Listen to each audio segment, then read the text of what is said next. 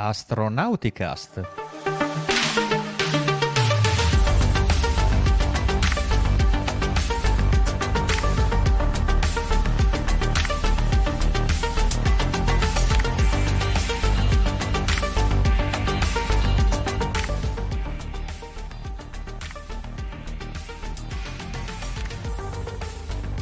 Bentornati, ben ritrovati ad Astronauticast, episodio 1 della stagione 16.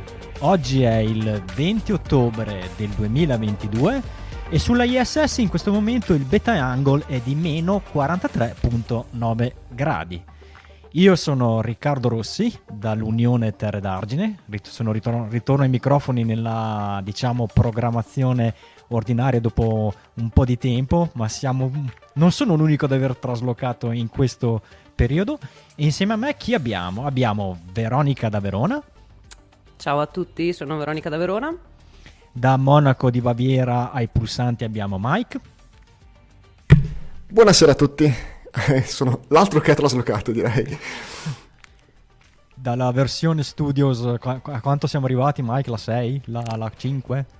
E questa dovrebbe essere la quinta eh, incarnazione degli Astronautica Studios per la sedicesima stagione di Astronauticast. Rimaniamo in Germania, ad Armstad, con Marco. Ciao, ben ritrovati a tutti da Marco, da Darmstadt. Torniamo in Italia, dalla provincia di Lecco, Giampietro. Ciao, buona serata a tutti, bentrovati, buon divertimento. E da Arezzo abbiamo il nostro Raffo. Ciao ragazzi, sempre qui nei Bubblegum Studio Raffaele D'Arezzo. Allora vi invito come sempre ad interagire con noi tramite le varie chat che avete sott'occhio nei vari social che state utilizzando per guardarci, quindi Facebook oppure YouTube oppure qualcuno anche su Twitch e se invece magari usate Twitter potete anche che, eh, scrivere qualcosa a chiocciolina, chiocciola, a chiocciola astronauticas, probabilmente visto che eh, la Vero è qui in, in eh, trasmissione con noi sarà impegnata a guardare quello che facciamo quindi non vi risponderà, quindi in questo no. momento tenete eh, sott'occhio più che altro la chat della, dello streaming che, eh, sul quale ci state guardando perché eh, dopo tutto anche la chat che il flow, lo streaming lo vediamo bene anche noi. Per chi non ci conosce, noi siamo i ragazzi dell'associazione ISA, l'Associazione Italiana per l'Astronautica e lo Spazio, e tra le altre cose che facciamo, facciamo anche questo podcast che 16, il numero 16 della stagione vi fa capire che da 16 anni che facciamo questa bella cosa, ogni giovedì alle 21.30 ci riuniamo, a volte siamo in di meno, a volte siamo in di più, no, forse più di 6 non ci siamo mai arrivati salvo casi super eccezionali. E cosa facciamo? Vi raccontiamo le notizie spaziali che sono successe durante la settimana magari approfondendo un po' di più rispetto a quello che potrebbero fare i vari media generalisti, proprio perché sono generalisti e si devono occupare tante co- di tante cose. Noi ci occupiamo solo di astronautica. L'evento astronautico che ovviamente magari molti di voi eh, stavate seguendo e magari proprio grazie a questo evento astronautico ci avete conosciuto è stata la missione di Samantha Cristoforetti, quindi stiamo parlando della missione Minerva, ma in senso più esteso della missione della navetta Crew Dragon con uh, la missione numero 4, missione che si è conclusa eh, la settimana scorsa, abbiamo seguito il, l'ammaraggio della, della Crew Dragon Freedom in diretta. E Veronica lascio la parola a lei che ci racconterà qualcosa su questa missione e sulla sua conclusione. Esatto, più che altro sulla sua conclusione, perché beh, la missione l'abbiamo eh, seguita in uh, diversi suoi aspetti, soprattutto dal punto di vista appunto divulgativo, per cui Samantha quest'anno ha, ci ha veramente dato dentro da questo punto di vista e ci ha, fatto, ci ha dato delle, delle, del filo da torcere per, per ri, ripostare tutti i suoi video eh, i suoi tweet, quello che ha fatto su TikTok e tutto quanto. E mh, voci mi dicono che non è ancora finita, dovrebbe esserci, dovrebbe arrivare ancora qualche video eh, post flight. Ma quello di cui volevo parlarvi è proprio il rientro della Dragon di, di Crew 4. E avete visto la diretta con noi il 14 ottobre, poco prima delle 23 eh, la Crew 4 è rientrata con Samantha, con Kjell Lindgren, eh, Jessica Watkins e Bob Hines e hanno ammarato al largo di Jacksonville, eh, lontano, poco distante dalle coste della Florida. Samantha nella missione Minerva quest'anno ha passato 160 giorni in orbita ma se andiamo a sommarli con la sua missione precedente, quella del 2015 futura, ha trascorso 368 giorni e ha superato per un pelo Luca Parmitano che aveva raggiunto o forse addirittura nemmeno i 367 giorni e, e come, come, donna astronauta è seconda solamente a Peggy Whitson, però Peggy aveva fatto tre missioni in orbita e aveva passato più di 600 giorni, quindi insomma mm, possiamo dichiararla la prima di, una, di, una, serie e, e, e abbiamo Peggy. Samantha in questa missione ha fatto diversi record tra cui, come sappiamo, è diventata la prima eh, donna astronauta, comand- o astronauta ovviamente comandante della stazione spaziale per qualche giorno, però è riuscita a raggiungere, a, a fare anche questo. Prima donna europea. Per una donna europea, scusa, è vero è riuscita a fare anche questo check nella sua lista di cose da, da fare, da raggiungere e la prima donna eh, europea eh, a fare un'attività extraveicolare e per di più con una tuta Orlan, quindi con una tuta eh, russa. Dicevamo che la missione, il rientro in particolare, l'abbiamo seguito live e ci avete posto diverse domande, insomma, alle quali abbiamo cercato di rispondere, soprattutto Ricky, io facevo più che altro da spalla. E, ehm, ma è interessante ehm, vedere che cosa ci può dire adesso durante le interviste che sta, che sta, facendo a terra. Ne ha già fatte un paio, questa sera ne aveva una con NASA su, su NASA TV e qualche giorno fa ho ascoltato quella che ha fatto in, in ESA, l'Agenzia Spaziale Europea, a Colonia. E lì è stato interessante perché finalmente ha potuto parlare della sua tanto attesa attività extraveicolare durante, magari sì, ne, ha, ne, aveva accennato post attività durante i contatti Aris o durante gli, gli eventi in flight, solo che lì le, il tempo di, di, di, risposta è abbastanza breve, durante i contatti Aris sono eh, pochi secondi, magari un minuto per una risposta, durante gli eventi in flight quelli durano una 15-20 minuti in tutto, quindi magari era stata un po' più stringata. Questa volta invece, essendo tranquilla a terra e avendo tutto il suo tempo a disposizione, ha potuto parlarne un po' di più. Infatti le è stato chiesto come ti è sembrata questa tua prima attività extraveicolare che tanto avresti voluto fare. E lei diceva che è stata beh, un'esperienza intensa da diversi punti di vista, il punto di vista fisico e il punto di vista mentale. Dal punto di vista fisico lo sappiamo perché tutti gli astronauti che vanno in attività extraveicolare lo dicono che la, la passeggiata spaziale non è per niente una passeggiata, perché devi lavorare all'interno di questo scafandro, questi guantoni che limitano la capacità manuale eh, dell'astronauta e devi concentrarti e di non fare errori, perché lì eh, insomma è, è un ambiente parecchio rischioso. Quindi quello e in più il fatto che fosse all'interno di una Orlan, perché la tuta Orlan, dice Samantha, è più rigida rispetto alle tute IMU, quelle americane. Oltre ad essere più rigida, della Orlan c'è taglia unica. Se per le mm, IMU ci sono tre taglie, la S, la M e la L, la Orlan è taglia unica e la, la corporatura di Samantha era al limite inferiore, diciamo, di, de, de, delle possibilità per questa tuta, quindi per lei è stato eh, un po' più, mm, diciamo, provante rispetto magari ad altri astronauti.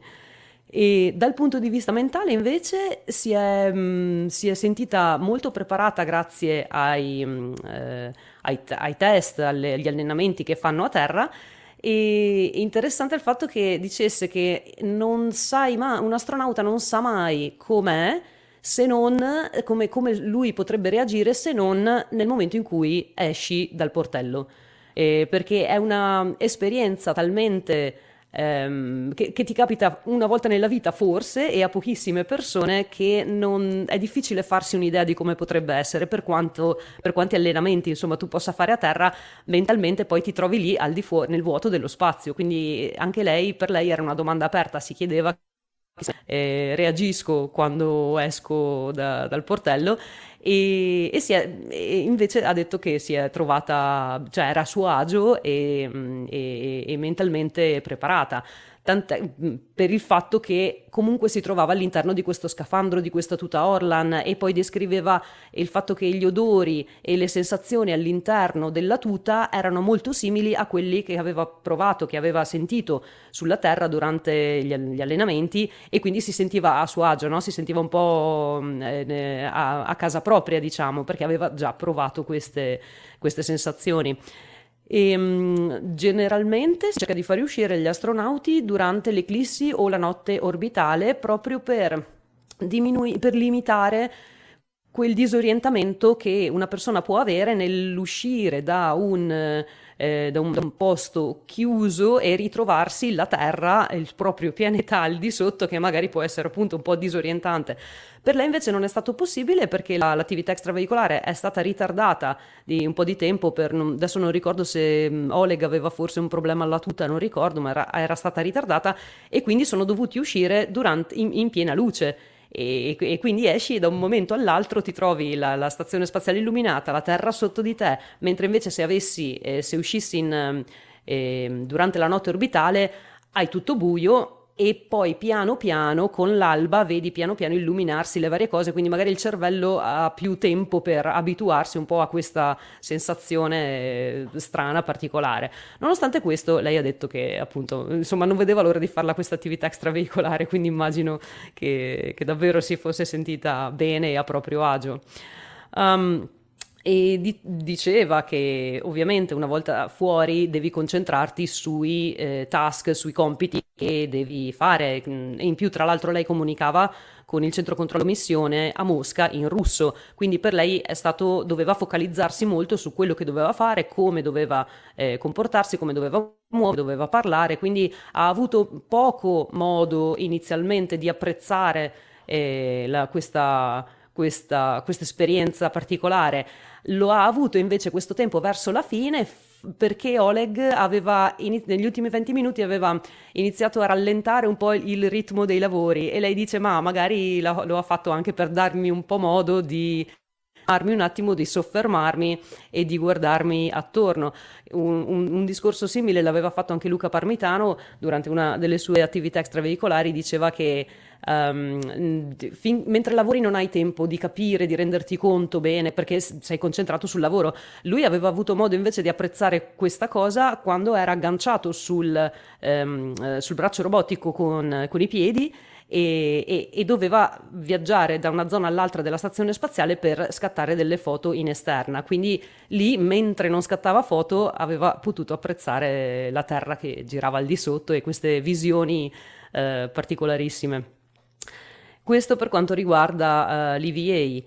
E poi durante la conferenza in realtà l'hanno vista tutti, cioè sta- era veramente molto in forma, ma lei stessa aveva detto che durante questa seconda missione, cioè la riabilitazione le, le, le sta sembrando più semplice, il corpo sembra, le sembra che si sia adattato un po' meglio rispetto alla, al rientro precedente forse perché ehm, il corpo comunque mantiene un minimo di memoria di ciò che è stato fatto in passato, quindi magari anche questa volta la memoria muscolare eh, ha preso eh, campo e, e, e insomma si sta, si sta riprendendo meglio rispetto alle altre volte. Una risposta interessante che ha dato ad una domanda che anche voi ci avevate posto durante la, la diretta del rientro è stata eh, qual è, qual è, stata la differenza mi- maggiore tra il rientro con una Soyuz e il rientro su una Dragon? Qual è pe- peggio o meglio dei due scenari? Allora lei diceva che ovviamente il profilo di rientro è simile, cioè rientra in atmosfera, si cominciano a sentire i G, si ricomincia a sentire il peso e la, la, la propria massa, um, si vedono le fiamme del, del, plasma al di fuori del finestrino, poi si sentono i paracadute eh, aprirsi, un, un, paracadute nel caso della Soyuz, quattro nel caso della Dragon, ma le sensazioni lì sono simili. E poi da un lato si atterra e dall'altro lato si ammara.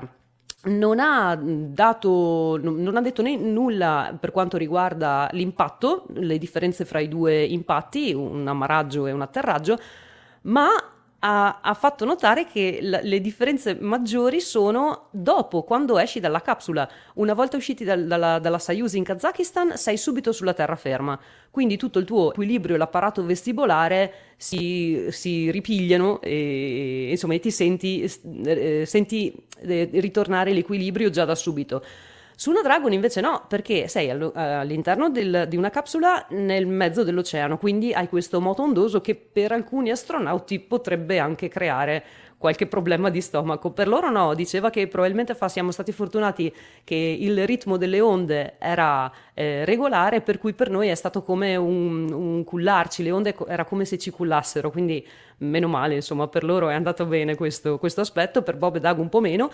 E ad esempio Bob e Doug dicevano che hanno, avevano avuto dei problemi nel momento del risucchio dall'acqua da parte della, della nave, di Megan in questo caso per Crew 4, e, ehm, e, e lì è stato proprio mm, forse il momento peggiore del rientro. Invece per, per questo equipaggio, per Samantha e i suoi colleghi, eh, non, non ci sono stati problemi. Ma comunque sei, eh, ti, ti, ti, risucchiano dell'acqua, sei appeso per un po' su questo argano, poi vieni riappoggiato, ma vieni riappoggiato sempre su una nave che è sull'oceano. Quindi an- anche lì senti il moto ondoso in qualche modo. Prendi la, l'elicottero, voli e arrivi a Houston. Ecco, solo a Houston appoggi veramente i piedi per terra. Quindi solo lì c'è il tuo equilibrio che ricomincia a lavorare eh, come eh, come dovrebbe ti senti stabile, ecco, solo lì ti senti stabile. Quindi è tutto ti questo... Ti rompo le scatole ancora, l'elicottero non Vai. li porti direttamente a Houston, ma li porti in questo caso a Jacksonville, che era la, la stazione più vicina, poi da, da Jacksonville poi saranno, partiranno a aeroplanino per... Quindi immagino che Quindi, la, la, la, prima situazione di terraferma l'hanno trovata lì. Avuta a Jacksonville, però poi hanno dovuto prendere un altro sì. aereo ed arrivare a Houston, sì, perché sì, lei aveva parlato di Houston, ha detto è solo lì che davvero ti ritrovi in ah, equilibrio, okay. insomma, quindi sì. Ecco, quindi niente, questi, questi erano dei dettagli che, mm, che, mi hanno colpito particolarmente della sua, uh, della sua conferenza a Colonia. E le è stato chiesto quando rientrerà in Italia, quali sono adesso le prossime, mm, le prossime attività che dovrà fare. Allora, per il rientro in Italia ci vorranno, diceva, almeno un paio di mesi, al più tardi all'inizio dell'anno prossimo. Questo perché la sua missione Minerva non è ancora finita. Ehm, prima del lancio ha dovuto fare dei test medici, dei prelievi del sangue, per, per, studiare suo, mh, mm, eh, la, sua, la, biologia del, del suo corpo.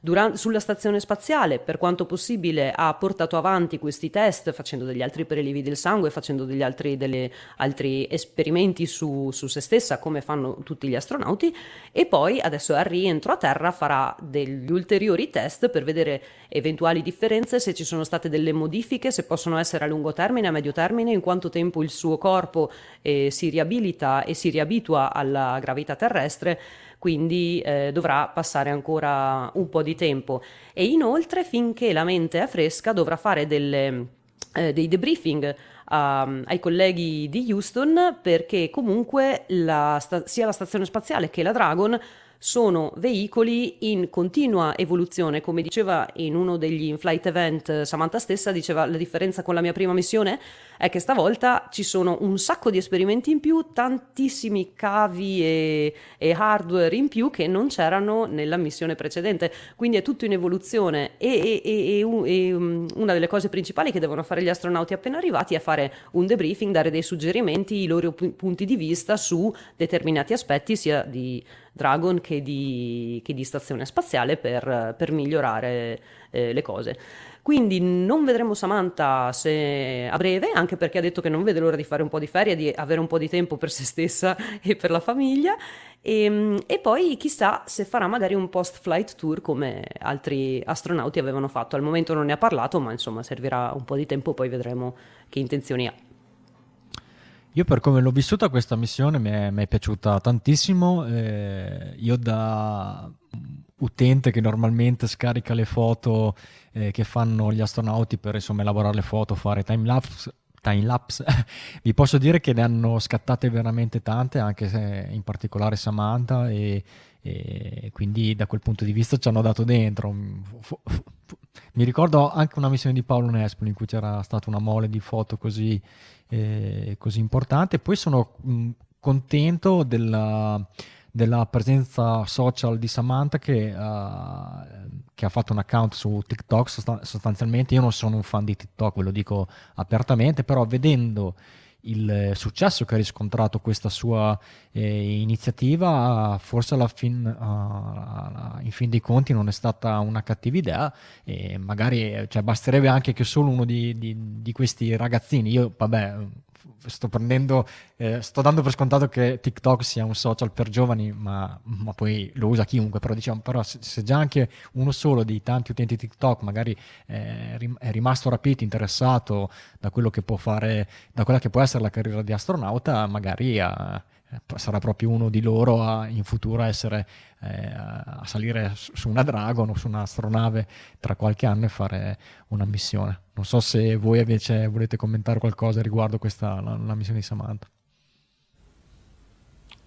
Io, no, commentando il tuo, mm, la tua mm, cosa su TikTok, mia figlia gli è capitata nella timeline, l'ha seguita, anche se comunque non non ce l'ha nei suoi contatti, insomma non, è, non, la seguiva, però comunque gli è capitata e ogni tanto gli, gli tornavano e a lei sono piaciuti, quindi ha fatto molto molto bene a creare questo account e a condividere tante cose con un pubblico più giovane ma comunque meno orientato a queste cose. Il pubblico TikTok, per come lo percepisco io, è più per le cose mh, di, di, fruizione rapida, non, è, non si focalizza mai su queste cose, quindi ha avuto successo, secondo me. Eppure davo un'occhiata anch'io ogni tanto ai suoi video su TikTok e vabbè, mm, vedendo, gestendo Twitter, vedendo i vari commenti su Facebook e guardando TikTok, vedevo un sacco di domande di ragazzi veramente interessati e domande eh, che sembrano banali, ma per cui invece la risposta è un po' più complessa, è da, è da studiare un attimo. Quindi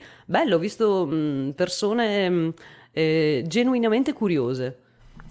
È una cosa che probabilmente si può dire su uh, tutto, non soltanto su TikTok. Eh, probabilmente potevamo fare lo stesso discorso dieci anni fa con Twitter. Eh, si tratta di, di, quella, di, quella, soglia dei 35 anni. Tutto quello che hai inventato eh, tra um, la tua nascita e i 35 anni è fantastico e tutto quello che è stato inventato dopo i 35 anni è un'aberrazione del demonio e quindi ci si trovi tutti i problemi. Ma um, anche senza voler eh, trovargli i problemi per forza, questa cosa del, del fatto che la durata deve essere breve di questi, di questi video, non si presta bene a, al tipo di approfondimenti che poteva avere un, un video lungo su YouTube postato durante le, la missione precedente. Uh, de, però quello che diceva Raffa ha, ha, ha sicuramente senso perché la, la, la serendipità, la, il fatto che una persona può aver scoperto semplicemente che c'era un'italiana nello spazio e che eh, per qualche secondo è stato esposto accidentalmente a questa, a questa cosa, sicuramente mm, ha, ha, ha fatto un... Um, ha, è uno dei fini della divulgazione, quindi da quel punto di vista ha funzionato. Parlavi delle, delle, domande, vero? Mm, c'erano delle domande sotto questi video, ma c'erano delle risposte, al di là di quelle che magari qualche volontarioso... No No, esatto. Eh, avevo provato io inizialmente col nostro account eh, TikTok, ma non ci stavo dietro, eh, però no, non, purtroppo non c'erano risposte, se non da qualcuno che ci provava.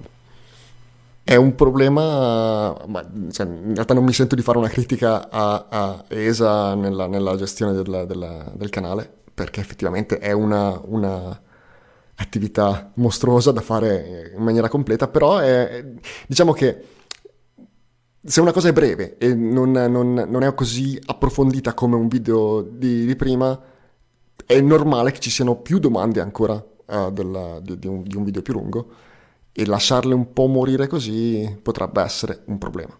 A voler, a voler trovare un, un problema uh, con, con, questo tipo di comunicazione, ma giusto per fare il, i, i, i puntigliosi una, un, tentativo, cioè un tentativo che è stato fatto da ESA era stato proprio quello di raccogliere alcune domande magari particolarmente interessanti e chiedere a Samantha di fare un video spiegando la risposta di, questa, di, di, di queste domande, però ovviamente su, su, mille domande riesce a fare tre video, insomma. Già. Bene, quindi sappiate che comunque su forumastronautico.it stiamo ancora parlando comunque della, della missione e io su Facebook, ma anche qui ve lo rinnovo, se nel caso dovessimo sapere, come anticipato Vero, che ma- magari ci sarà il tempo per per, per Samantha di, di, fare un post flight tour simile a quello che aveva fatto mm, poi tra l'altro per la, la sua missione precedente. Eh, noi ci prendiamo la briga di cercare di avvertirvi sui social o soprattutto usate l'agenda spaziale dove eh, è sempre vero eh, quando c'è magari un evento con un astronauta italiano da qualche parte l'ha sempre scritto quindi a maggior ragione eh, se, se, saranno eventi pubblici e, e fruibili ve lo, ve lo, faremo sapere. So che tantissimi di voi, eh, tra le varie domande che invece arrivano a noi, chiedono ma c'è modo di incontrarla, di, di vederla e direi che questa è eh, la finalità anche del, del post Fly Tour. Bene, se non avete altro da aggiungere, scusate, mi sto mangiando le parole, passiamo alla prossima notizia. Eh, vi ho accennato prima forum astronautico.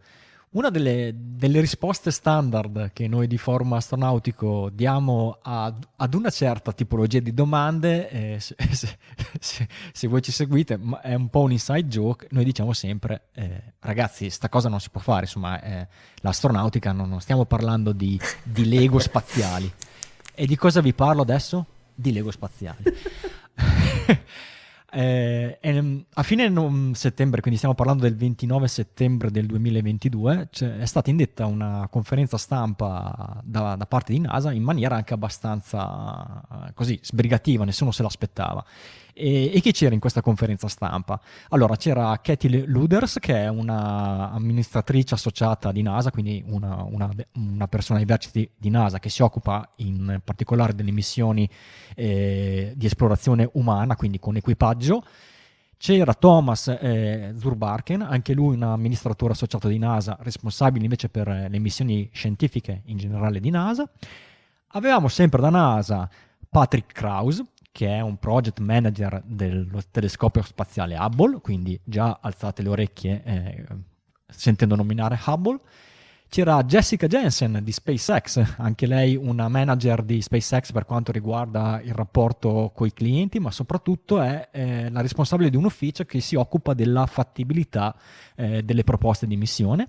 Quindi SpaceX, uh, telescopio spaziale, cioè, cioè iniziamo a mettere nel calderone parecchia roba e poi c'era uh, Jared Isaacman, che se ci seguite da un po' di tempo, se siete appassionati della, della materia astronautica, probabilmente sapete già chi c'è, sapete già chi è, ma magari per chi non conoscesse eh, Jared, eh, mh, mm, ci spendo due parole. Questo signore è un pilota, è un miliardario, o come piace sentirlo nominare a Veronica, è anche un filantropo, che gli piace sempre molto questa, questa parola è, un ragazzo che ha fatto i soldi da giovanissimo, pensate che a 16 anni eh, ha praticamente pensato a, a una cosa che una, una, un'idea, un'azienda, una, una, un, un, come si dice, una realtà che forse oggi chiameremo startup e che si chiama Shift for Payments, che praticamente era un'azienda che si occupava di, di, di pagamenti elettronici, di, insomma, di, spostamento di denaro.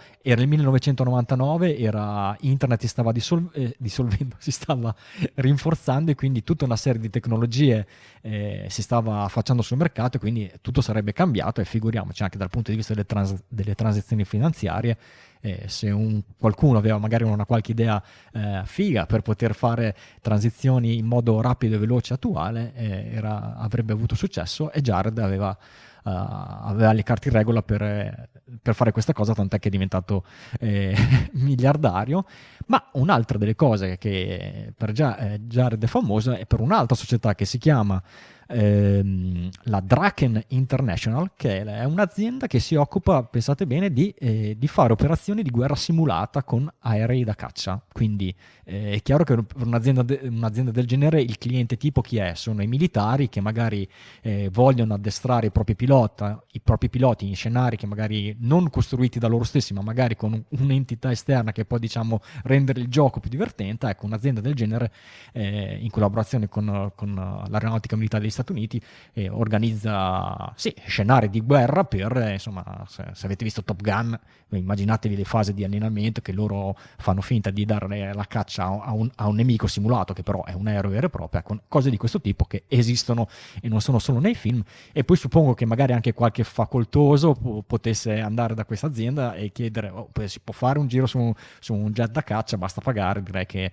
non, non c'era nessun problema. Ecco, eh, questo Jared ultimamente, proprio eh, roba di ultimi anni, ha deciso di eh, investire del denaro in collaborazione con SpaceX per quella che è poi diventata famosa come missione Inspiration 4. E che Inspiration 4 che cos'è? È una missione che ha, che ha volato su una Crew Dragon, Resilience in particolare, in cui Jared ha pagato tutto, quindi beh, a maggior ragione lui faceva parte di questa missione e ha anche pagato i, rimanenti tre seggiolini della, uh, della, missione. A chi sono andati questi posti? Allora, il primo posto è andata uh, ad una sua collega, una, anche lei, un'amministratrice della, della, Shift for Payments, che si chiama Sian Proctor, che nella foto, se ci state guardando in, in diretta, è la ragazza in alto a destra mentre gli altri due posti erano eh, Jared gli aveva eh, diciamo delegato uh, a scegliere questi posti eh, l'ospedale, l'ospedale, per la ricerca sulle malattie infantili St. Jude di Memphis quindi tutta questa operazione in realtà aveva anche uno scopo benefico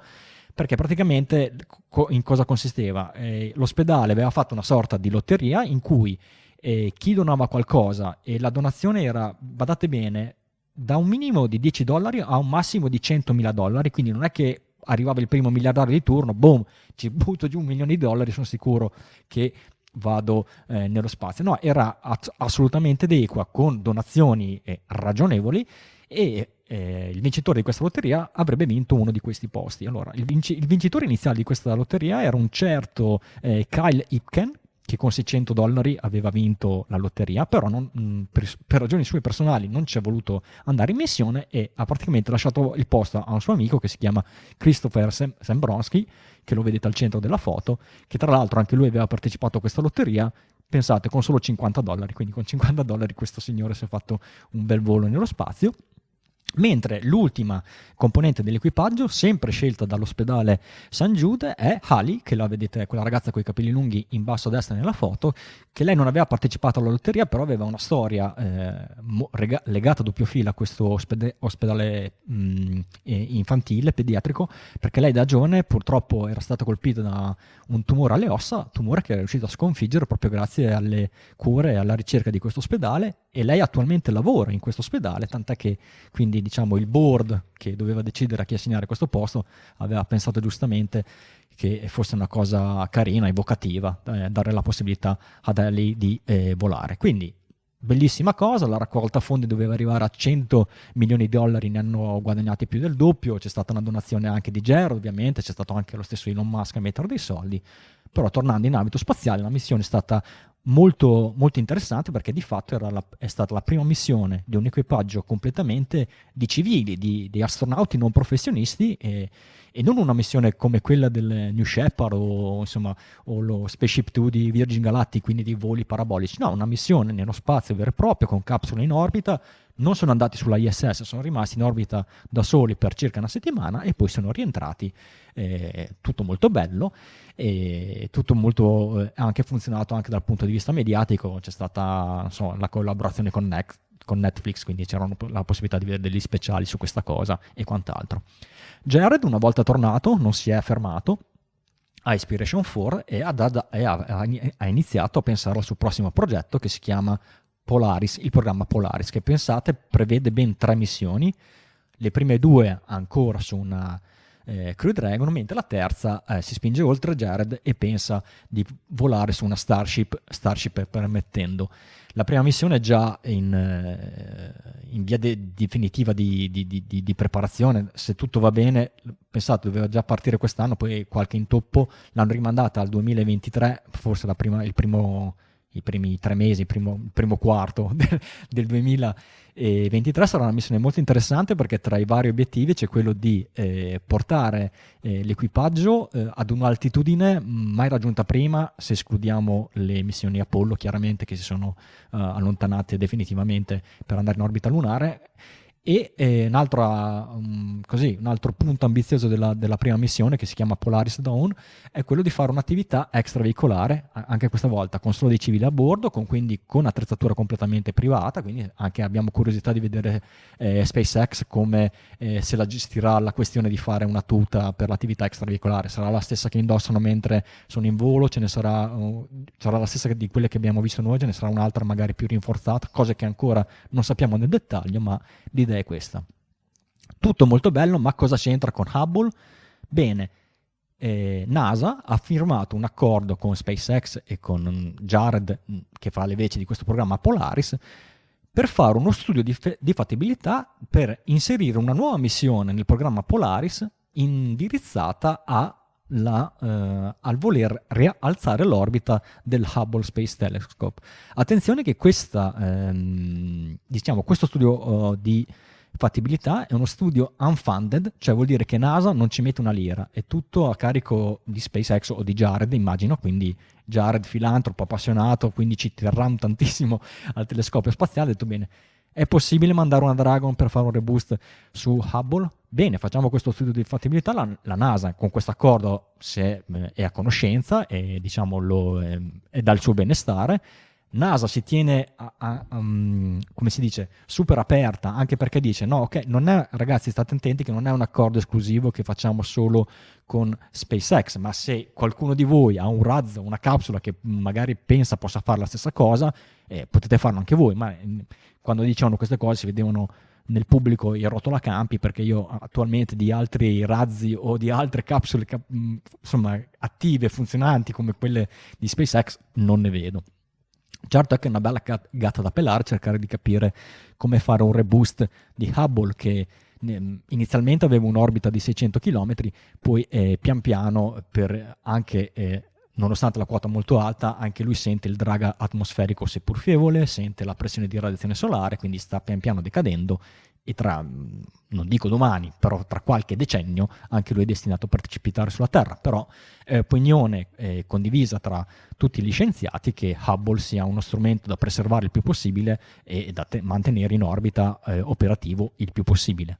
Molto bene. Eh, il vantaggio qual è? Che Hubble, come è stato studiato, come è stato mh, progettato già inizialmente, avevi il vantaggio di essere così un, un oggetto pensato per essere eh, manutenuto, eh, riparato, eh, aggiornato in orbita, quindi tutti i suoi componenti hardware sono fatti per essere facilmente estraibili da un eventuale astronauta che eh, andasse a, a, ad operare in orbita. La sua vita è stata legata sempre a doppio filo con uno Space Shuttle, l'hanno mandato in orbita nel 90 con STS-31 con Discovery e anche le varie missioni successive di servizio le sono state fatte grazie allo Shuttle. Eh, missioni di servizio che mh, mm, mm, erano già state, come vi dicevo, mh, mm, sulla carta programmate eh, a, a, cadenza regolare perché anche in fase di progettazione dell'oggetto uno diceva ma tra dieci anni la tecnologia sarà migliorata, mi sembra una buona idea fare un oggetto che possa essere eh, eh, upgradato, eh, migliorato durante, il, durante, la missione. E, però pro, neanche farlo apposta, in realtà Hubble non appena arrivato in orbita soffriva di un problema eh, tecnico mica da poco e quindi la, già dalla prima missione, che ripeto era già stata programmata ma eh, che ha avuto un ridimensionamento per il tipo di intervento che eh, doveva essere fatto su Hubble, è stata fatta eh, nel, eh, dunque, nel 1993 con Endeavour STS-61. Cosa aveva che non andava Hubble? Aveva un problema di, eh, all'ottica principale. Di, in, parole povere, in, parole povere, facendo eh, le foto venivano sfocate. Ecco, adesso non tutte le foto, perché se Hubble si metteva a puntare qualcosa di molto luminoso e magari faceva spettroscopia, non c'erano problemi, insomma i risultati erano migliori da quello che si poteva ottenere a terra, mentre se Hubble provava a fotografare un oggetto debole, magari lontano, che in realtà però Hubble era stato fatto proprio per questo, per studiare nel visibile oggetti estremamente deboli, cosa che avrebbe dato tante risposte agli scienziati e a tutti gli esperti di, di cosmologia, queste immagini ecco, venivano sfocate ed erano meglio quelle fatte da un telescopio terrestre. Questo perché? Perché lo specchio principale da, eh, da 2,4 metri, durante la fase di, di, di preparazione, di, di, curvatura di questo oggetto, eh, c'era stato un problema. Praticamente l'azienda che l'ha fatto, eh, per farlo con un grado di precisione eh, adeguato secondo le specifiche, si è dovuto inventare uno strumento di calibrazione di misura fatto apposta per Hubble. Questi strumenti si chiamano, un attimo che vado a cercare, i correttori nulli, i null corrector, che sono oggetti che normalmente vengono utilizzati per, eh, per, ehm, per, per, verificare la curvatura dello specchio e cosa è successo? Che eh, nel, nel, costruire questo strumento una delle, delle, lenti dello strumento di misura era spostata di 1,3 mm e questo è il risultato che lo specchio nella parte centrale in realtà era lo specchio di Hubble nella parte centrale in realtà era secondo le specifiche ma man mano che ci allontanavamo alla periferia c'era un errore di 1 su 500 mm quindi pochissimo ma tanto da far venire la foto della galassia M100, se state guardando la, la foto a sinistra, così. E, però nella, diciamo, nell'immensa sfortuna c'era la fortuna del fatto che questo, questa, questo, problema, questo difetto non era un difetto casuale, non era una botta allo specchio che ha preso magari durante il, durante il lancio, era proprio un errore ben eh, cos- analit- anal- analiticamente ben definito, ben, ben eh, insomma, eh, studiabile e che così è stato possibile eh, creare degli strumenti per correggere perfettamente il, il, il, difetto. Nella prima missione di servizio, diciamo, quindi quella che, di cui dicevo prima, sono stati portati su due strumenti, quindi la, la Wild Field Camera 2, che è quella che vedete nella foto di destra, che praticamente aveva un sistema di correzione ottica già eh, nel, nello strumento stesso, poi un altro oggetto che si chiama COSTAR, che veniva messo...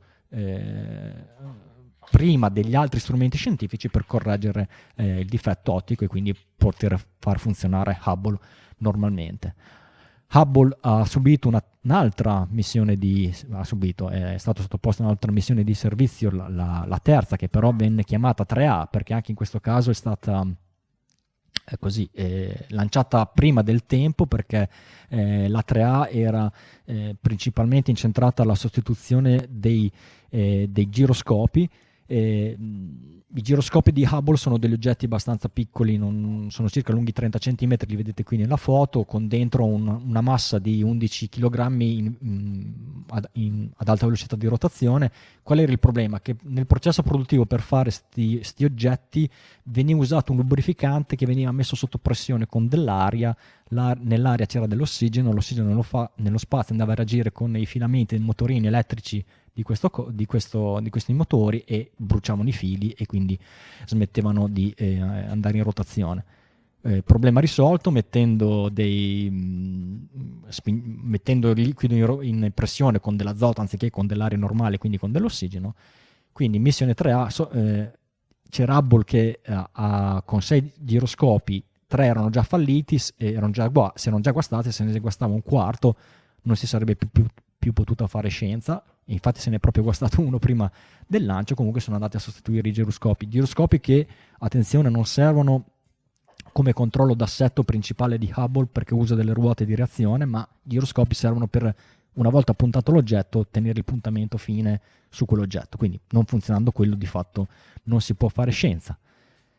La, tre, la missione di, eh, di servizio 3B nel 2002 col Columbia era praticamente eh, andava a fare tutto quello che non era stato possibile fare con la 3 che l'hanno dovuto anticipare per il problema dei giroscopi, dove hanno installato eh, l'Advanced Camera Survey che ad esempio ci ha regalato questa foto di Marte che, sta, che state vedendo, hanno, hanno, cambiato i pannelli solari che hanno eh, con un, un efficiente più del 30% di quelli che c'erano, quindi tutto bene, tutto bene no, perché purtroppo era il 2002, il Columbia volava ancora, ma nel 2003 sapete tutti purtroppo che cosa è successo al programma Space Shuttle, stop dei voli, quindi stop anche alla manutenzione programmata del, eh, dell'Hubble, Space Teles- dell'Hubble Space Telescope fino al 2009 con, eh, con STS 125 che con il programma Shuttle che era praticamente sì ripartito ma solo con la finalità di finire la stazione spaziale internazionale e fare questa missione di servizio sullo space, su, su Hubble, tra l'altro missione complicata perché con le nuove misure di sicurezza eh, lo Space Shuttle non avendo un porto sicuro dove andare, come in una missione verso la Stazione Spaziale Internazionale, doveva aver pronta una missione di soccorso a terra nel caso non succedesse qualcosa, quindi bellissime immagini di due Space Shuttle in rampa al Kennedy Space Center STS 125 hanno cambiato di fatto tutto quello che potevano cambiare, batterie, hanno messo anche la wide field camera 3 eh, che ci ha dato questa bellissima foto a sinistra dei pilastri della creazione nella nebulosa. Aquila, immagine che da, da, pochissimo hanno rilasciato l'immagine del James Webb Telescope a, te, a destra che l'ha diciamo asfaltata così bonariamente come risoluzione. Comunque Hubble è stato ripeto eh, rimesso in sesto il più possibile, ma purtroppo eh, finita l'era dello shuttle, finite le missioni di servizio per, no, per, per, il, eh, per lo Hubble Space Telescope. Però anche questa volta all'epoca gli scienziati non sono stati scemi, hanno detto bene, installiamoci quello che si chiama Soft Capture and Rendezvous System, cioè eh, non essendoci più lo shuttle, noi cosa facciamo? Mettiamo un adattatore che in futuro potrebbe essere utilizzato per missioni di servizio da parte di navette che non siano proprio lo shuttle. È un sistema che sembra molto la parte finale di un IDA, quindi di un International Docking Adapter che vedete adesso sulla ISS, perché ha tre petali, la, la, misura di questi petali è, è, simile, non è proprio uguale, però è, è diciamo il, il capostipi del un proto, quasi un prototipo del, dei sistemi di docking sulla ISS e, e c'è questa possibilità. Quindi Hubble, oltre all'aggancio standard che utilizzava lo shuttle che lo prendeva col braccio robotico e lo metteva nella stiva, anche questo attracco. Bene, cosa facciamo? Andiamoci con una Dragon, attracchiamo lì e facciamo un reboost. Attenzione però, come è fatta una Dragon? Una Dragon è fatta così, il portello d'attracco ce l'ha davanti sotto il nose cone. Vedete in figura il nose cone che è questo naso aperto ovviamente non potrebbe avvicinarsi al, a, ad Hubble che è praticamente il retro di Hubble è piatto e andrebbe in interferenza con il nose cone aperto. Quindi bisogna, bisognerebbe studiare qualcosa per riuscire a fare questo docking. La soluzione più semplice qua stiamo andando su ipotesi perché non si è parlato nel dettaglio eh, di questa cosa qui è di non fare un docking dal davanti come vedete nella foto come fa la, la, la Crew Dragon con la ISS ma farlo attraccando col trunk, cioè mettere un dispositivo d'attracco dentro al trunk, quindi nella parte cava cilindrica uh, dietro la Dragon e, e, e, attraccarsi. Questo avrebbe anche un altro vantaggio, che per fare il reboost si potrebbero utilizzare i quattro Draco, quindi i quattro motori Draco che vedete anche qui nella foto che sono diciamo a, a un, a, 40, a, 90 gradi l'uno dall'altro intorno al portello circa, che sono gli stessi motori Draco che usa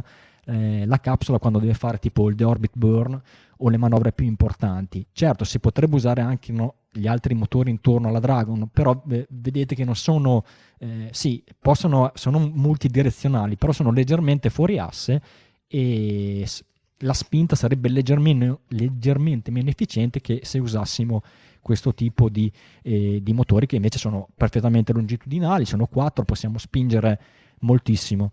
Un'idea di come potrebbe essere fatta questa cosa ce la dà Scott Manley sul suo canale YouTube, che sapete che lui si diverte con Kerbal a fare simulazioni e quant'altro. Vedete che dal retro della, della, della Dragon lui immagina che ci sia questo eh, portello d'attracco che deve anche uscire in qualche maniera, quindi prima deve essere stivato, poi deve uscire di qualche metro per poter evitare eventuali interferenze con l'Hubble Space Telescope e fare docking, dopodiché la Dragon si fa i suoi reboost con i quattro Draco anteriori. Scott Malin poi va oltre e pensa, ma magari più che un sistema di docking, magari si potrebbe pensare a un, a un modulo propulsivo a parte da lasciare sul Hubble che possa funzionare eh, più volte, visto che abbiamo detto che Hubble è sì in grado di orientarsi per fare le sue osservazioni, ma non per farsi i reboost da solo, però chiaramente eh, sono, solo, sono solo ipotesi, anche perché questa missione non è ancora chiaro, sarà una missione totalmente automatica? Ci sarà un equipaggio? Vogliamo andare oltre? Si potrebbe ipotizzare addirittura una EVA per, per poter andare ad aggiungere, aggiustare Hubble? Sarebbe tutto molto bello, però ripeto, NASA per ora ha parlato solamente di un reboost e anche se parliamo solo di, di reboost c'è anche da, da, pensare comunque Hubble eh, è a 500 e rotti 530 km ma una Crew Dragon ce la farebbe ad andare in un'orbita così alta?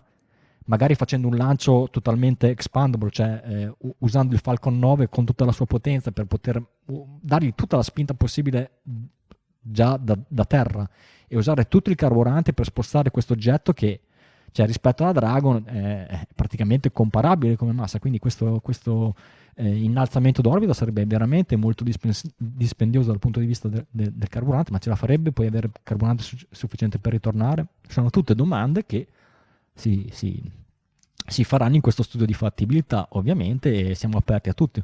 Eh, sempre Scott Malley dice, ma magari si potrebbe ipotizzare anche la, la, la, la, possibilità di installare nel trunk un, un, braccio robotico che possa non agganciarsi lì, ma al, al, al, al punto d'attracco normale di Hubble, questo di lato che vedete nella foto. Però anche in quel caso lì, ok, attracchiamo, a, a, cioè facciamo berting con Hubble, poi dopo come lo facciamo il reboost con, con l'oggetto attaccato al,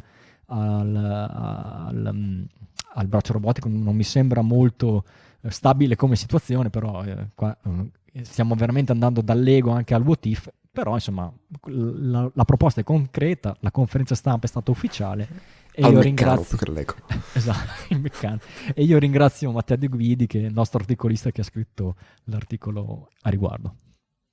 Comunque nella mia testa si è disegnato Gravity fortissimo.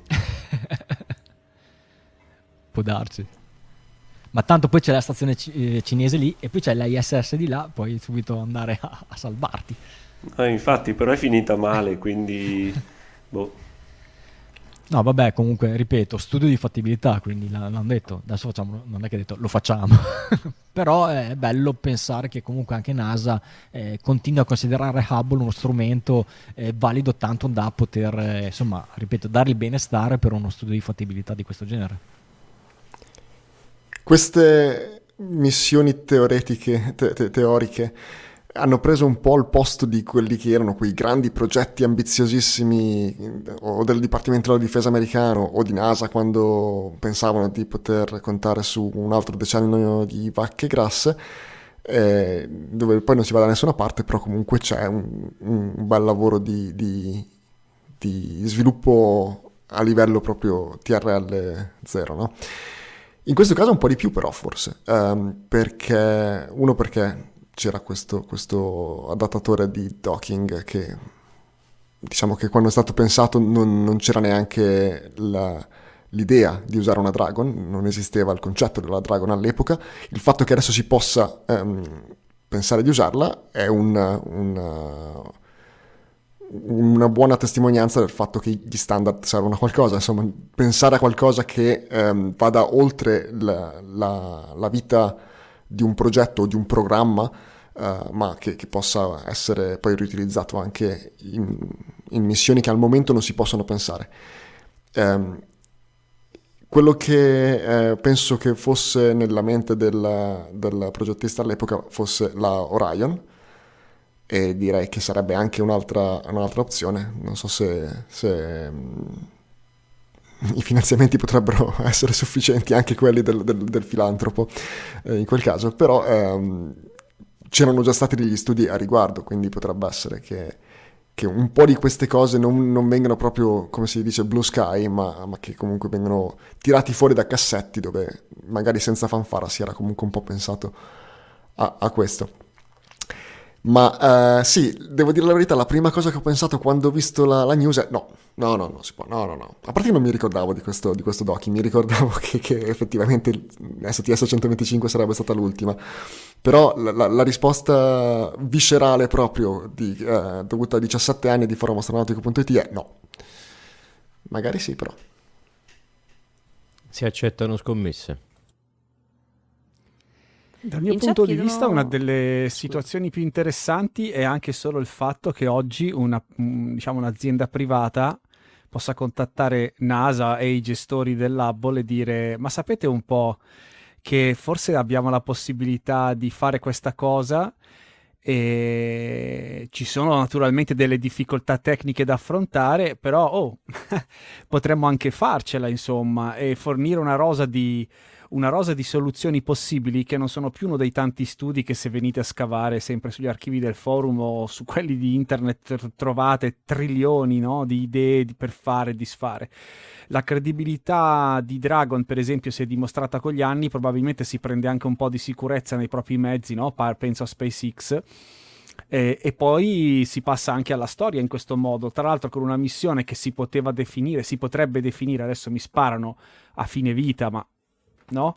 Eh, con cui i rischi da affrontare per queste manovre che se vogliamo sono un po' inedite fanno venire la reazione che diceva Mike, eh, però uno dice, ah, pensandoci bene, forse il rischio vale la candela se questa cosa regala altri dieci anni eh, di vita operativa al, al, mio, al, mio, strumento. Tra l'altro, mh, pensavo anche a cosa si potrebbe fare, sempre nell'ottica di acquisire sicurezza in se stessi, con qualcuna delle future missioni in L2, no?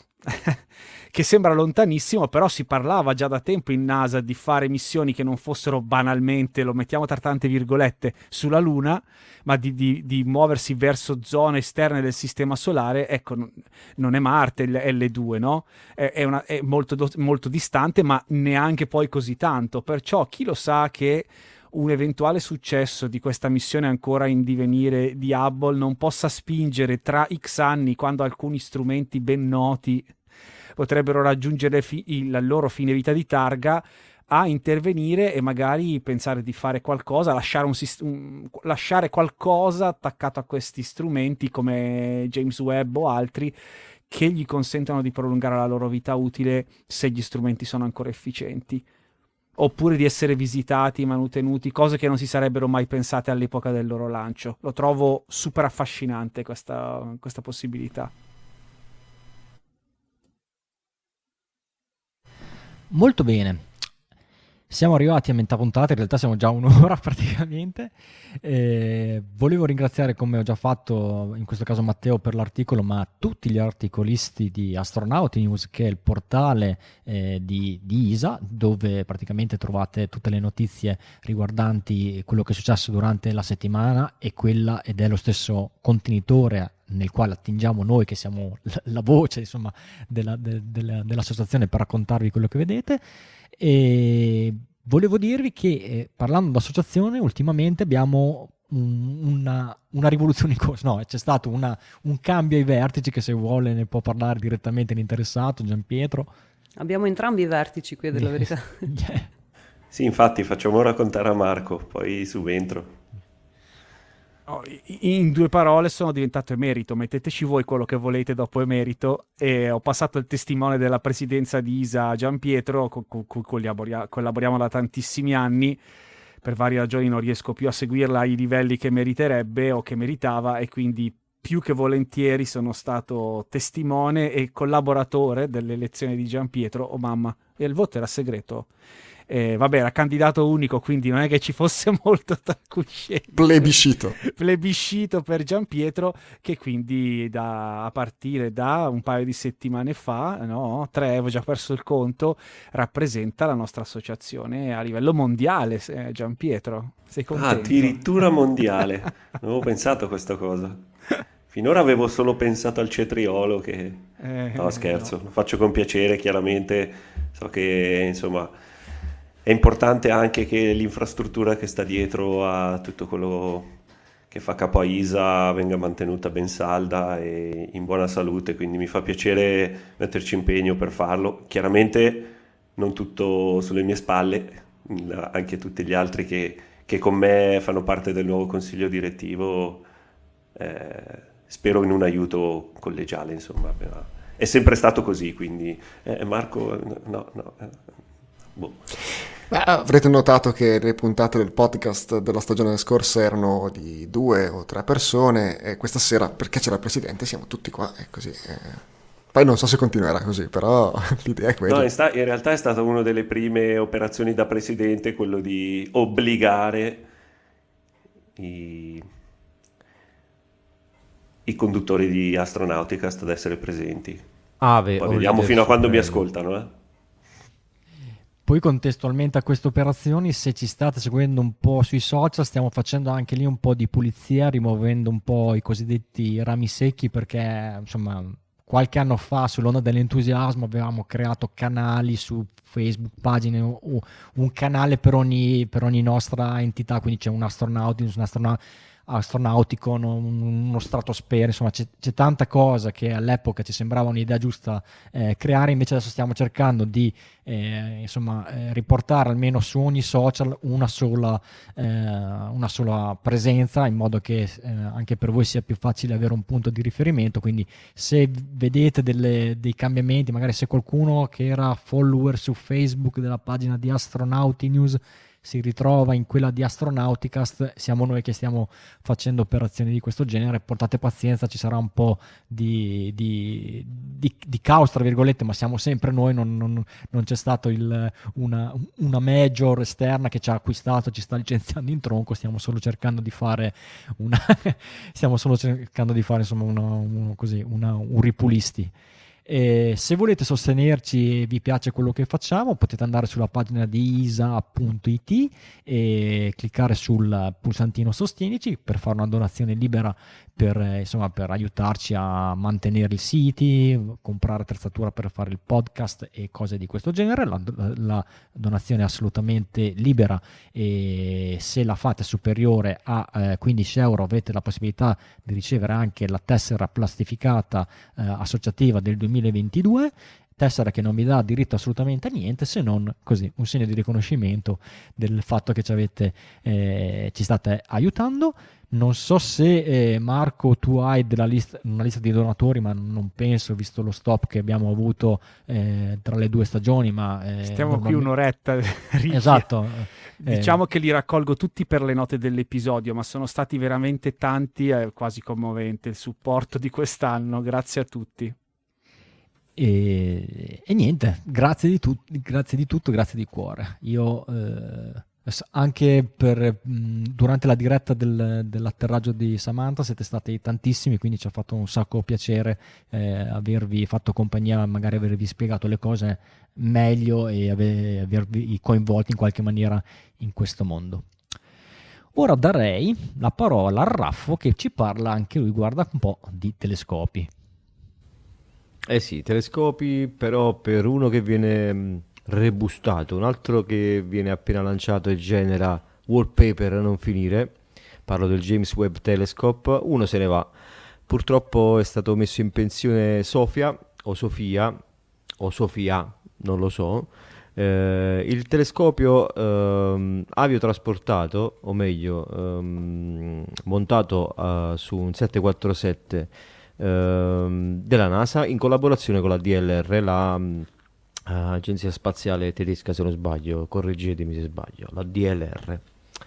E, ehm, non ho preparato di condivisione, mh, mm, se mi, mi, qualcuno riesce a mettermi un attimino un, un qualcosa di, so, di Sofia in, in, in, in background perché non me lo sono preparato, scusatemi vedrai che compare, compare, la skyline di una città. La, no, oppure esce la canzone di Alvaro Soler, Sofia, tranquillo. Esatto. No, e, guarda, guarda, è arrivato quello giusto. Eccolo qua, eccolo qua. No, è, mm, è, stato montato su un 747 in versione SP. Eh, versione SP vuol dire Special, special Performances è una versione ridotta di un 747 normale che fu creata per alcuni paesi eh, del Sud America per poter permettere un raggio d'azione eh, maggiore grazie al minor peso ehm, dato dalla fusoliera più corta, quindi una maggiore efficienza dei motori. Um, e questo tipo di aereo, questo 747 SP, è stato poi adattato grazie a questa apertura eh, sul lato eh, per ospitare il telescopio ehm, Sofia che ha un'apertura eh, di 2,5 eh, metri ed osservava eh, nel, ehm, nella banda dell'infrarosso, la stessa banda che osserva oggi mm, James Webb.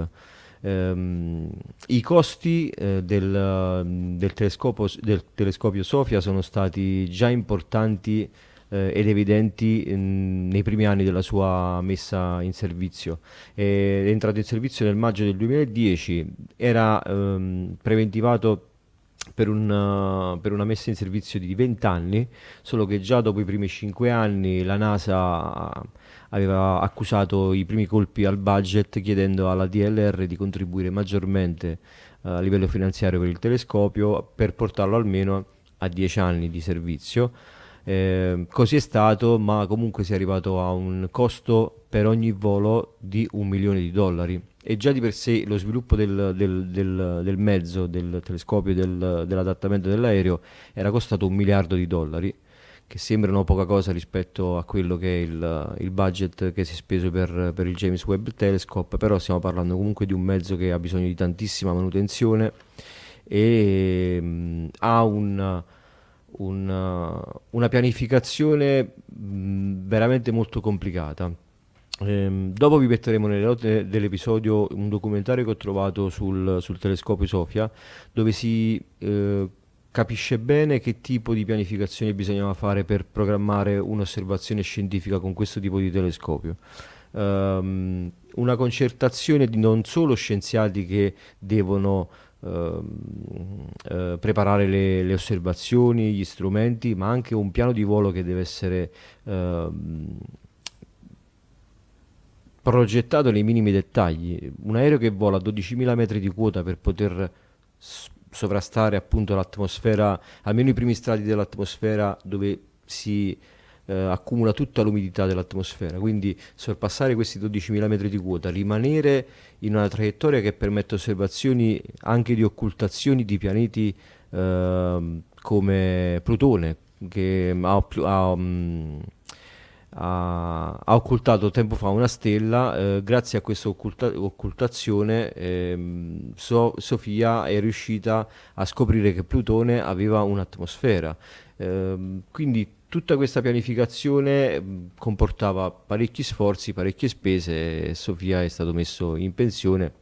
Io mi ero interessato a questo telescopio non tanto per la sua capacità scientifica, perché su queste, su queste cose sono completamente ignorante, però mi affascinava l'aspetto tecnico dietro a questo aereo che apriva a 12.000 metri di quota, a 400 km orari, un, un, un, un, pannello laterale e scopriva un telescopio che doveva essere dedicato a questo tipo di, di osservazioni così fini e delicate. E lì ho scoperto tanti, tanti accorgimenti tecnici che sono stati messi eh, in atto per poter eh, permettere questo tipo di, di, di scienza. Um, tra le particolarità che, che ho scoperto, il, il, vano veniva raffreddato prima del decollo per poter um, uh, ovviare al problema della condensa. Una volta che l'aereo saliva in quota e ovviamente perdeva temperatura, uh, tutto il resto della struttura. Uh, il vento, come si poteva risolvere il problema del vento che una volta aperto il portellone a, a 12.000 metri di quota potesse creare vibrazioni, ma non solo, anche problemi strutturali. Immaginate un aereo che perde strutturalmente una parte di fusoliera per poter aprire un, un vano per un telescopio di due, due metri e mezzo, quindi è stato creato un deflettore che almeno per il primo strato che entra in, in quel pezzo di carlinga viene deflesso verso l'esterno e nonostante i furi ci siano venti da 400 km/h all'interno del vano si crea un piccolo ristagno d'aria che al massimo arriva a 8 km/h e il fatto che all'atterraggio il telescopio il vano del telescopio venga riempito di azoto per poter evitare mh, problemi di stress di temperatura e di nuovo di, uh, di sbalzi termici cioè tutti questi, questi, accorgimenti tecnici eh, su come il telescopio viene appoggiato su una serie di giunti ammortizzatori per poter eh, smorzare non solo le vibrazioni di fondo dei motori eh, che possono passare dai motori alla struttura dell'aereo al telescopio stesso, ma anche come viene fatto il gimbaling del telescopio per l'inseguimento dei, degli obiettivi. C'è tutta una, una serie di, di, di, di chicche che mi sono davvero piaciute in contrasto con un mezzo che è un 747, comunque un aereo che ha già 30 anni, se non 40 di... no, 39, 49 mi sembra, 30 anni di, di, di concetto diciamo pro- progettuale e se vedete comunque gli interni di quel 747 rispetto a quello che è il gioiello scientifico di Sofia eh, nella, eh, nella, nello specifico sembra di mettere in, in un, una Ferrari a bordo di, un, di, uno stegosauro, è qualcosa di, di, incredibile. E poi tutta la parte dei, degli scienziati che lavorano mentre il, il mezzo è in, è in volo, preparano le osservazioni il fatto che comunque il telescopio rispetto a tanti altri telescopi possa raggiungere eh, varie parti del globo, essendo a bordo di un aereo, una sessione di osservazioni poteva prendere anche 8-12 ore di volo e potevano spostarsi in, in vari punti del pianeta. E, um, le scoperte scientifiche più importanti che possono essere ricordate di, di, di, Sofia sono appunto la scoperta della tenue atmosfera ma comunque presente su Plutone e il... Um, eh, la presenza di acqua sul polo sud della Luna è stata una delle ultime scoperte che si sono avute nell'ambito degli studi che la NASA sta facendo sul polo sud lunare, appunto in previsione della, della, del prossimo sbarco di, degli uomini sulla, sulla, Luna. E poi ce n'era un'altra che pure era molto importante, era... Um, non me la ricordo, scusatemi, me la sono dimenticata. Comunque alla fine è, è, la, è stato uno strumento che ha, che ha, che ha donato parecchi, parecchi risultati, e, però purtroppo James Webb è entrato in, in, servizio e non aveva più senso avere questo, questo mezzo a disposizione. Ho studiato pochissimo stasera, perdonatemi, ma meglio così. Eh, già, già siamo lunghi a un'ora e dieci, l'abbiamo fatta succinta. Beh, eh, non avere senso non, credo che, che, sia corretto, perché comunque il tempo di uh, osservazione disponibile uh, aumenta se ci sono più osservatori anche di qualità e di costi differenti. Um, anche se probabilmente poi se si va a vedere il costo sì, sì, operativo orario potrebbe essere che Sofia uh, riesca ancora ad essere in vantaggio rispetto al James Webb. Dici al, che è almeno meno costoso rispetto al James Webb? Eh, well, dipende so, per quanto, quanto, riusciranno a utilizzare il James Webb, si spera tantissimo, eh, magari scende, ma al momento il James Webb costa, è costato una cifra decisamente superiore a quello che, che, che è costato Sofia ah, ah, ah, così vado a naso, eh? ma mi sembra che sia quasi un ordine di grandezza. No, no, cre- quello che credo di aver capito io guardando questo documentario, eh, in pratica non solo il costo totale, vabbè, Sofia è costato un, mi- un miliardo di euro, più la manutenzione, più i voli, e proprio eh, il fatto che il 747 in accoppiata con Sofia non poteva essere mh, aggiustato, comunque tenuto in manutenzione per più di tanto tempo senza avere poi delle ripercussioni tecniche, ecco questo è il problema. Cioè c'era un'obs- un'obsolescenza che non era più uh, affrontabile, senza... D- ok, non mi aspettavo il miliardo, ma, ma, comunque il James Webb siamo oltre i 10 miliardi. Quindi... Sì, sì, vabbè, vabbè questo certo, certo, lo sappiamo che effettivamente è stato uno stillicidio di denaro allucinante. Per... Uh, sì, in, in effetti non, non, avevo. È, è, sempre stata una di quelle cose che è rimasta un po' nella periferia uh, per quanto mi riguarda uh, del, della mia attenzione, che comunque non è altissima in quasi niente, ma um, non mi aspettavo. Effetti- non avevo mai pensato cosa vuol dire aprire un portellone e fare un'osservazione in quota. Effettivamente è molto più complesso di quanto, di quanto potessi immaginare. No, meglio, se mi, se, forse se mi fossi fermato un attimo a pensarci l'avrei anche magari intuito, ma eh, non, non, cioè, non avevo mai fatto l'esercizio. Grazie eh... di avercelo portato all'attenzione. Sì, sì, grazie, grazie a voi per avermi ascoltato. È stato, sì, no, è, è, stato proprio quello che mi ha incuriosito, cioè vedere questo portello aperto sul, sul, sul lato di una, di una, carlinga. Ho detto che è impossibile che non, che non si smembri tutto, e invece è andato avanti per dieci anni a fare osservazioni. Una delle cose che il nostro caro Marco ci disse, vi disse, perché io non c'ero, alla fine della, della stagione scorsa, era che prima della pausa estiva Sicuramente ci risentiremo per eh, magari qualche episodio speciale per commentare il lancio di SLS oppure di Starship e voi ovviamente non avete visto niente. Siamo stati lavativi noi Marco a non fare la puntata? No, non siamo stati lavativi, eh, assolutamente.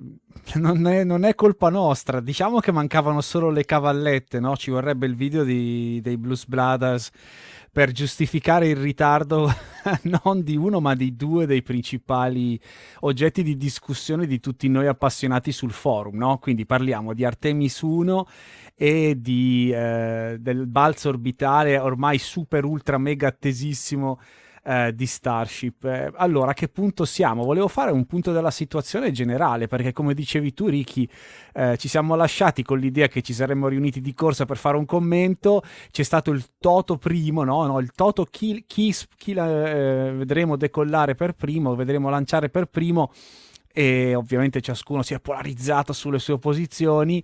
Peccato Dai, Mike, tutti... tro- trova il sondaggio sul forum. sì, sì, sono sicuro che c'è.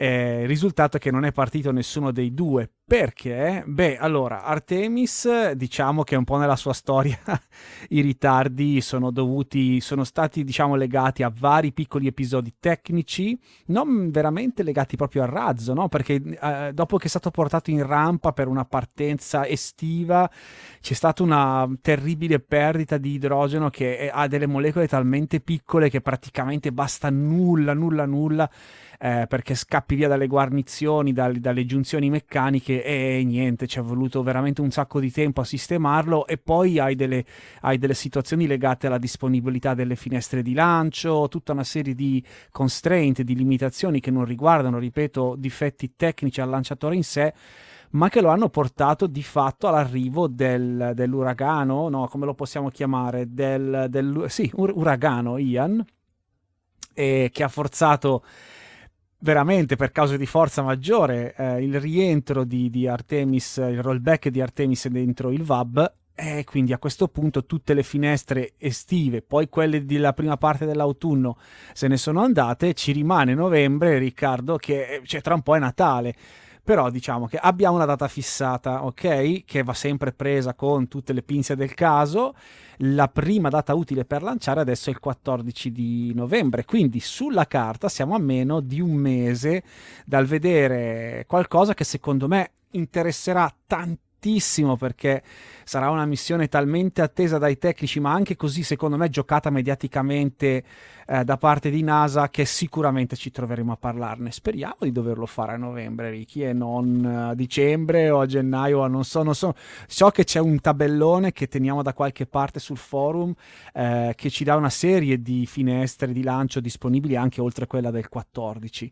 Insomma, facciamo il tifo perché il meteo, le perdite di idrogeno e le cavallette stiano lontane dal razzo nelle prossime settimane fino al fatidico momento del lift off eh, che cercheremo di raccontarvi. Io mi ero preparato l'articolo su Astronauti News in fretta perché no, domani parte, domani parte, invece me lo devo andare a riprendere perché c'è da raccontare tutta la fase dei ritardi e non l'ho ancora fatto. Per quanto riguarda Starship, eh, beh, io curavo una rubrica su Astronauti News che erano appunto le cronache da Boca Chica o da Starbase, che da un po' di tempo ho smesso di aggiornare perché onestamente, a parte diciamo una serie di test che, che, sono eccezionali per la loro portata, per la loro spettacolarità, sono diventati ormai una routine. Diciamo che l'evento più atteso, che era quello anche in questo caso di un lancio nella tarda estate, inizio dell'autunno, è continuato a slittare. Non che SpaceX sia rimasta con le mani in mano, anzi direi che praticamente fanno vari tipi di test, non solo di riempimento con liquidi criogenici, ma hanno fatto anche proprio un test importante con sei, fino a sei motori accesi eh, di Static Fire, però non c'è stato questo... non sono bravo col mimo, Mike. Cosa no, ogni volta che apro YouTube c'è una diretta. Un po' sono quelle finte, ma quando ci sono anche quelle vere di NASA Spaceflight, così è stacking, okay. unstacking, destacking, ah, restacking. È la sempre... bottiglia che era, era il, la Ship 24 che tu mi metti in testa al booster 7. Ok, quindi per chi non ci segue su YouTube ma ci sta ascoltando in audio, c'era Michael che giustamente riproduceva su se stesso le manovre di eh, stacking e destacking, cioè di come si può dire, di affastellamento, che a me ogni tanto viene questa cosa di affastellare, di, come Veronica, di... Impilamento. Di, impilamento, dai, va bene. Della ship, cioè della, del modulo orbitale sopra al booster, cioè allo primo stadio, quello che teoricamente si perderà insieme a, a ship in questo primo lancio, ma che poi dovrebbe tornare eh, al centro di lancio con una delle manovre più spettacolari che probabilmente ci regalerà l'astronautica moderna. Vabbè, quando parte? Allora, sempre in Elon Time, che sappiamo è un po' una cosa critica, diciamo entro novembre, questa è stata la promessa. Perché non è partito prima? È una bella domanda, nel senso che ovviamente sono stati fatti tanti test e sembra un po' una banalità da dire, ma se il sistema si fosse rivelato pronto a partire, anche sapendo di non, dovendo, di non doverlo recuperare, secondo me non si sarebbero fatti scappare l'occasione um, ci deve essere qualcosa che ancora non li convince, il risultato di qualcuno degli static fire magari non è stato soddisfacente, uh, potrebbero esserci problemi ancora non sufficientemente compresi e risolti con lo scudo termico e che vogliono vedere risolti prima di sprecare, tra virgolette, un, un sistema completo Starship in un esperimento. Ovviamente le ipotesi sono tante, se si va sul forum o si segue i ragazzi di NASA Spaceflight che fanno sempre un lavoro egregio, se ne parla tantissimo, la verità è che contrariamente a NASA, che ricordo sempre è un ente pubblico e anche per sua natura giuridica è tenuta alla massima trasparenza, SpaceX è un ente privato neppure quotato in borsa e quindi non è tenuta a raccontarci proprio niente, salvo quello che si può intuire guardando le immagini delle telecamere di, di NASA Spaceflight. Tra l'altro io Pisquano mi ero anche preparato eh, delle immagini da condividere, ma eh, per accompagnare questo discorso e me lo sono dimenticato perché mentre Raffaele raccontava di Sofia mi è venuto in mente che io Sofia l'ho visitata dentro, sono andato nel 747 quando era eh, disponibile ehm, in uno degli open day di Estec, che è il centro dell'ESA in Olanda. Eh, mh, mm, no, scusate, questo non era l'Estec, era all'aeroporto di Bonn, quindi a poco a nord di dove mi trovo ora e aveva fatto tappa in un, in un, open day in quell'occasione. E se ci state seguendo in diretta in questo, o comunque se guardate le immagini eh, del nostro podcast su YouTube potete vedere proprio il corpo del telescopio che ci viene mostrato mentre noi turisti tra virgolette eh, siamo stati autorizzati a entrare nella zona dei tecnici dei, dei passeggeri per così dire. Ed era assolutamente impressionante vi posso assicurare era come trovarsi dentro a un laboratorio, beh, in effetti lo è su ali eh, aviotrasportato, veramente impressionante. È da e... quando hai, tra- hai, visitato Sofia che eh, l'elezione del presidente Isa raggiunge delle percentuali bulgare. Bulgare, bulgare, esatto. Oh my, che freddo. Eh, hai proprio ragione. Vi mancavo. Vi... Sì, sì, sì. l'angolo, del... l'angolo dell'umorismo. Per la prossima preparo la soundboard. Esatto. Dunque, ovviamente esistono, eno- un, esiste un'enorme quantità di immagini per tutte le cose che vi ho raccontato, cioè si sono ovviamente scatenati con questo periodo lungo di attesa, sia i fotografi, gli stalker di Starship, ce ne sono un sacco, andate su Twitter, partite da lì, vi rifate gli occhi, ma allo stesso modo devo dire i panorami che ci ha regalato Artemis con tramonti e cose, va, veramente l'hanno ripreso in tutte le salse e non per dire che banalità, ma wow, che figata, cioè quando pensi di avere visto la foto più bella, magari il giorno dopo arriva un altro fotografo e bam, ti regala un'altra inquadratura particolarmente originale, quindi bellissime cose. C'è un'altra, un altro paio di lanci però di cui vi vorrei parlare perché la, la, notizia l'ho aggiunta in codissima perché stavo ascoltando la conferenza stampa del mio direttore generale Josef Aschbach prima di, di venire in trasmissione perché oggi c'è stato un piccolo anticipo della ministeriale ESA in cui si è parlato di tre lanci che sono stati approvati eh, in questa sessione. E due mi hanno particolarmente colpito perché, perché hanno, hanno subito la conseguenza diretta della guerra in Ucraina e venendo a mancare per le sanzioni la possibilità di usare il lanciatore Soyuz, eh, si sono spostati po' un po' un po' sul Falcon 9 e quindi ESA che ha sempre fatto un punto politico anche più che comprensibile del lanciare mezzi, ehm, quindi satelliti scientifici europei, quantomeno sponsorizzati da ESA, su mezzi di ESA, a meno che non ci fosse un accordo eh, strategico con NASA, ecco in questo caso si comporta da cliente commerciale perché questi satelliti hanno un senso se vengono lanciati entro un determinato arco di tempo e quindi non ce n'è. Sia Euclid che Hera verranno lanciati nel 2024 a bordo di un Falcon 9.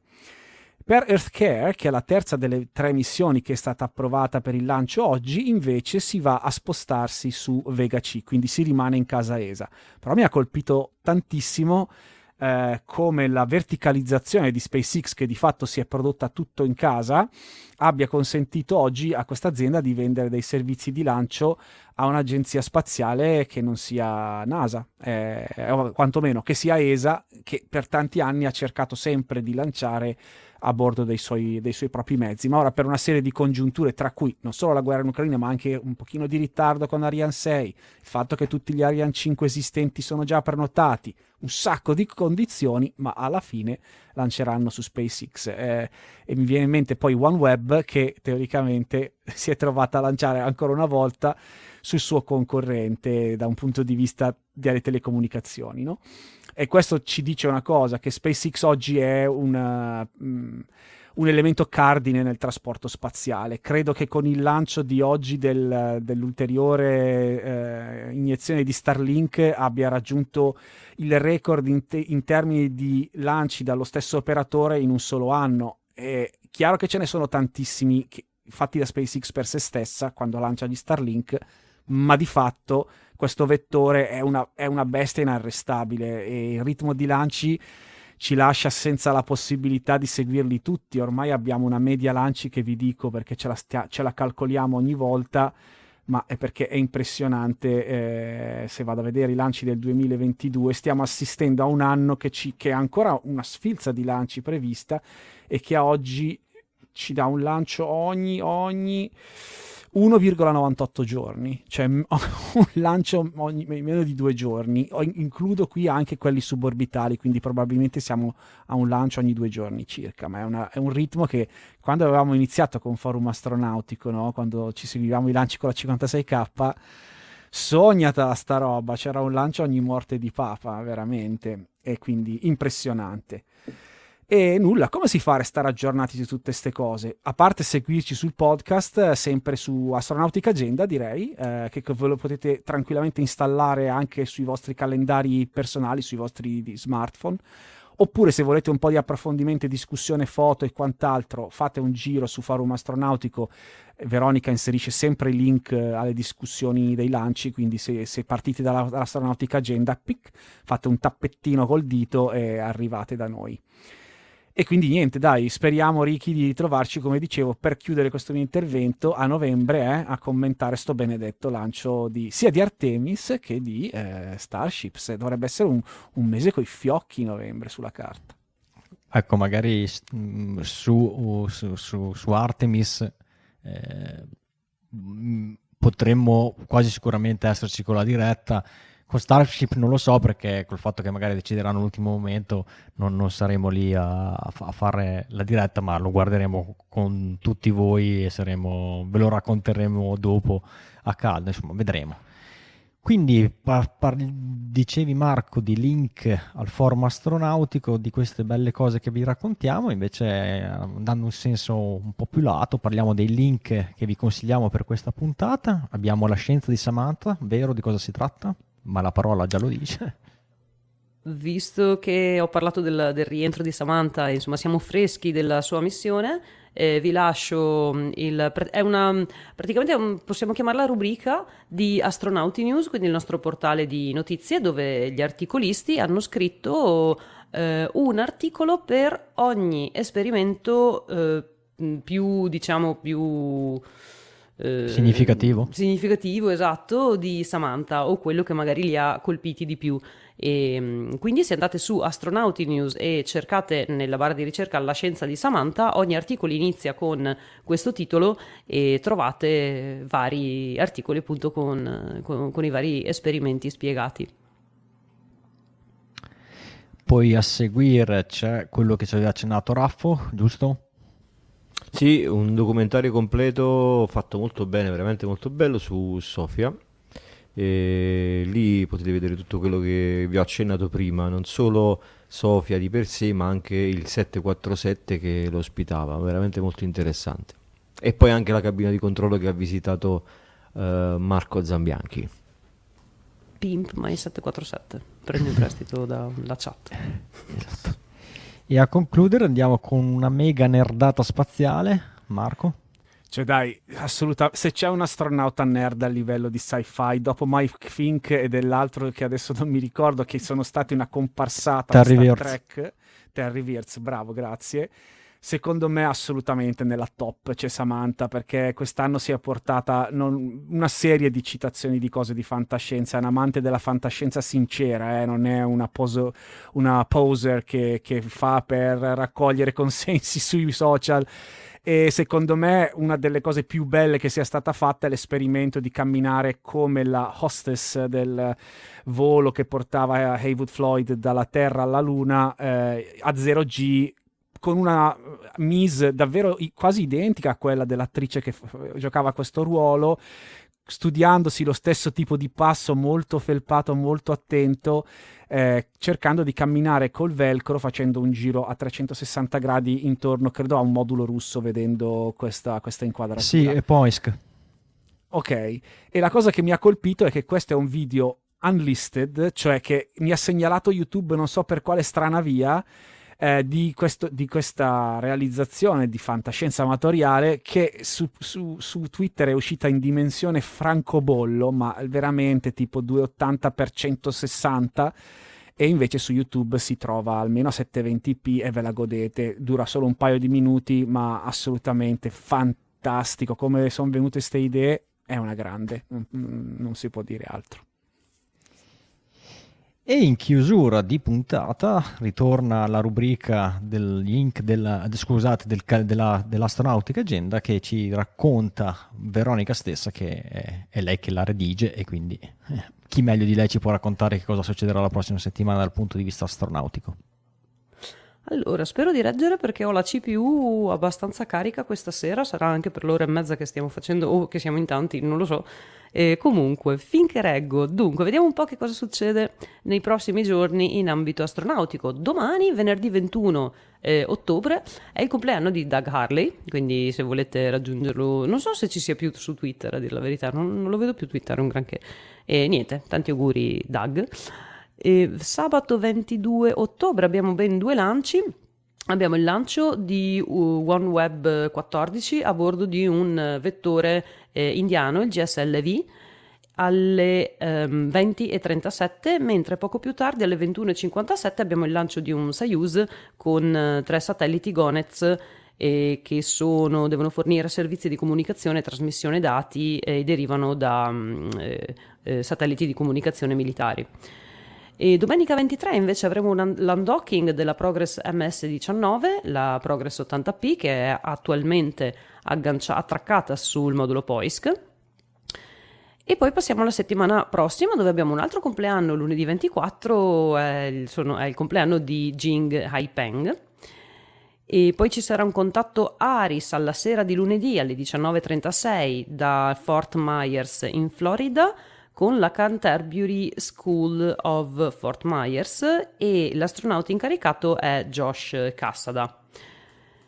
E martedì 25 giorno libero, mercoledì 26 ci sarà il lancio di un, di un altro Soyuz della Progress MS-21, la Progress 82P, e speriamo che eh, facciano, mostrino eh, il live perché ad esempio con il lancio che avrebbe dovuto esserci oggi ma che è già scrabbato un paio di volte di un Soyuz non era disponibile il live. Di solito per le progress um, c'è.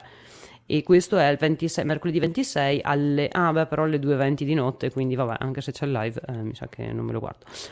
Comunque sempre mercoledì 26 avremo il docking della Progress MS21 lanciata qualche giorno prima ci sarà un contatto Aris con, sempre con Josh Cassada con la Five Bridges Junior School di um, Canada, canadese, alle 15.44 ora italiana. Io, cioè, nel, sull'agenda vedete sempre l'ora della zona in cui siete.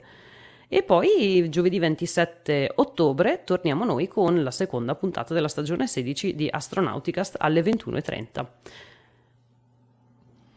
Nel Vi frattempo ricordo- volevo dirvi, ci potete trovare, scusa Ricky, su Twitter, su Facebook, su Forum Astronautico e su Astronauti News.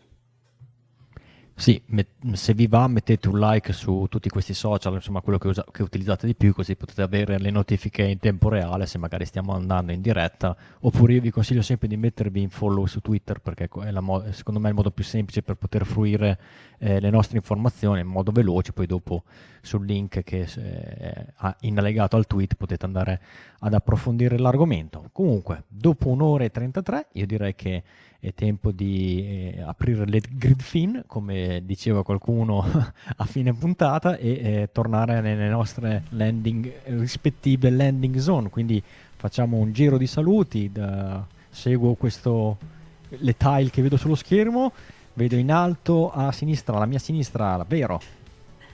Vi saluta Veronica da Verona, atterrando sulla landing zone di Verona, sull'aeroporto, sul- alla- al Catullo. Sopra di me, GP. Una buona serata a tutti, grazie della compagnia, alla prossima. L'ex pota. L'emerito. eh? Le Ciao. Ciao a tutti da Darmstadt, da Marco, ci vediamo presto. il raffo. Ciao ragazzi, grazie a tutti. Un saluto a tutti quelli che abbiamo incontrato stasera in chat. Ci vediamo alla prossima. Mike. Atterro a Oberpfaffenhofen perché credo che sia la pista più vicina a qui. A giovedì prossimo. E un saluto anche da Ricky per gli amici Ricky and Real e vi, come diceva la Vero, vi aspettiamo la prossima settimana con l'episodio numero 2 della stagione 16. Ad Astra.